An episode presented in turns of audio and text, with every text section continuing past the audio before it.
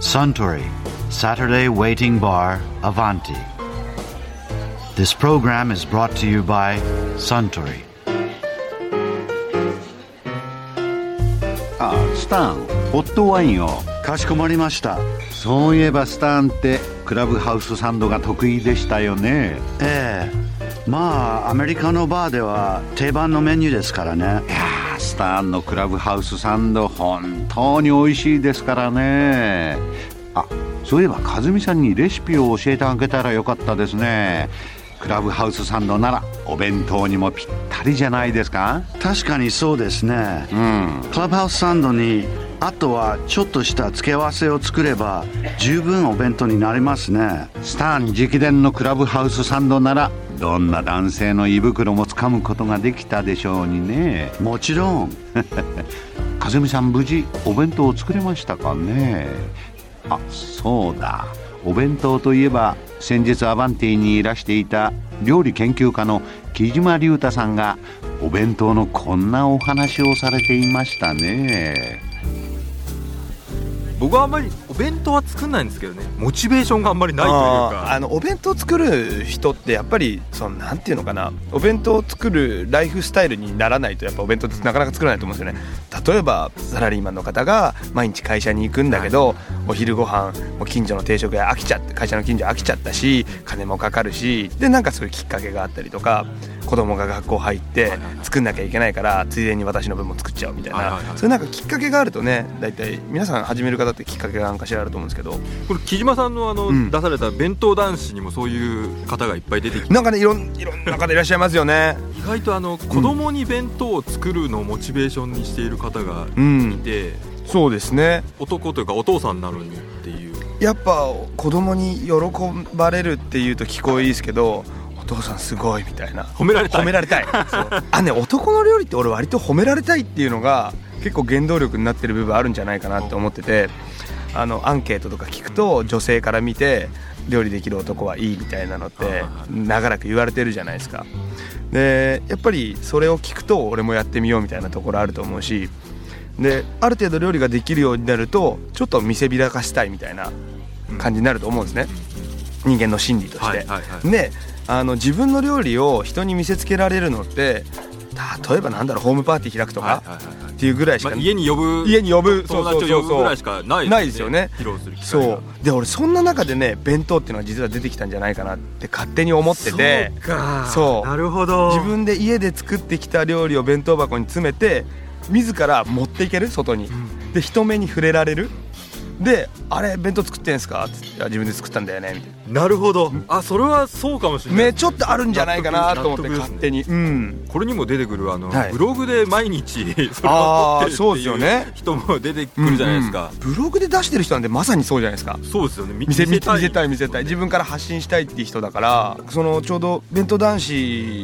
ていう言葉がすごく流行ったのってちょうど SNS が流行ってたのと割とリンクしてんじゃないですかねあそれこそ Twitter だとかはいはいはいはい Facebook とか Mixi なんかもそうかもしれないですけどえその辺でまあ割と個人個人が自分での何かをそのウェブ上で発信するっていう流れとその弁当男子ブームなんか無関係ではない気がするんですよね。えちょうど同じぐらいですかえっと、弁当男子って多分流行ったのって45年前だと思うんですけどうん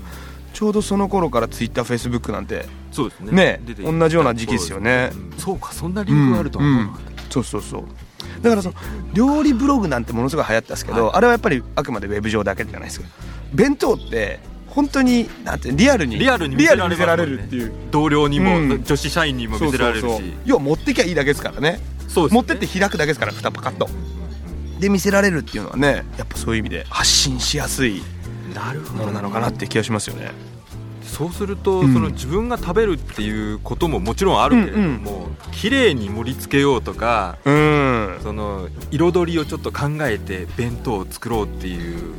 のそうがです非よ常ねに大きいですようねん弁当男子見せたい弁当っていうのはあるかもしれないですね見せでも弁当って見せたい見てもらいたい欲求っていうのは他の料理に比べてやっぱり大きいなと思うのがキャラ弁ってあるじゃないですかはいはいはあれキャラ料理ってないじゃないですかいないですねね、家で食べるご飯をなんかわかんないですけどパンダのか顔にしてみたり といやしないですよか、ねアニメキャラにしたりしないじゃないですか、はいあれ弁当だけでしかありえないはい言われてみればものじゃないですかそうですねあれって要はやっぱり外に持ってって発表しやすいものだからっあそうかそうかていうのはあるんじゃないかなと思いますよねあ弁当は見せるん要素がでかい、そうでかい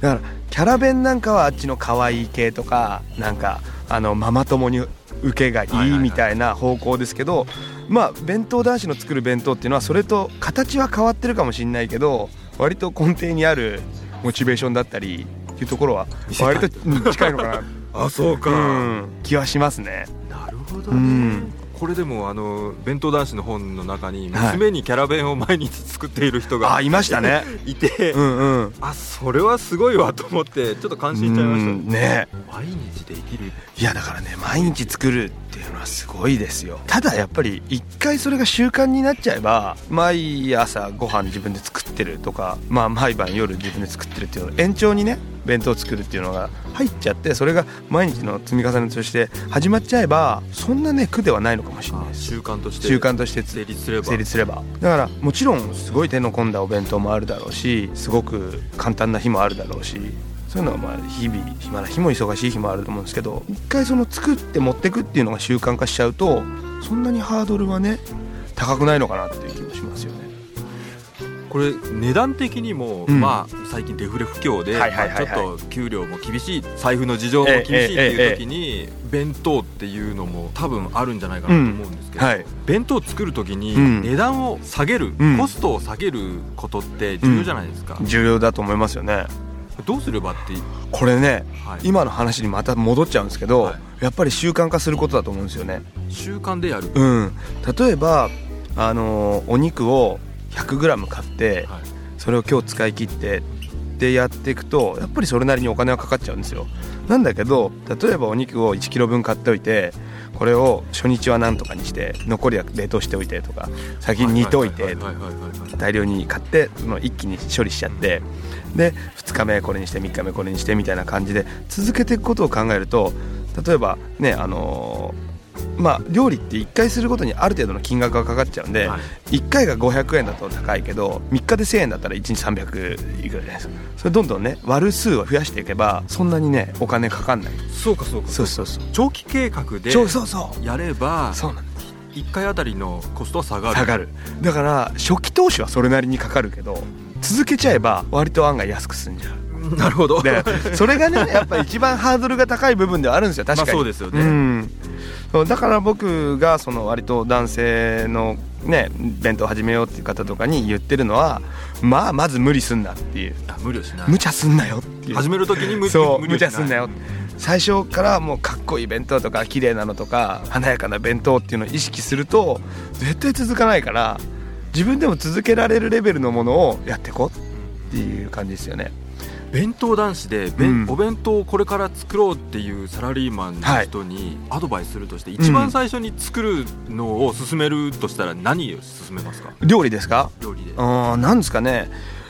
まあ多分いろんな若い男性の話とかを聞いてるとみんなね家にあるのはガス代はまああるとしてね、はいフライパンか鍋かって言うとフライパン持ってる人の方が多かったりするんですよねはいはい、うんそしたらじゃあフライパン使ってみようかでやったことあるのって多分煮物とか揚げ物とかよりはやっぱり炒め物の方がやったことあるそしたらじゃあまず炒め物で弁当やってみようって提案しますよね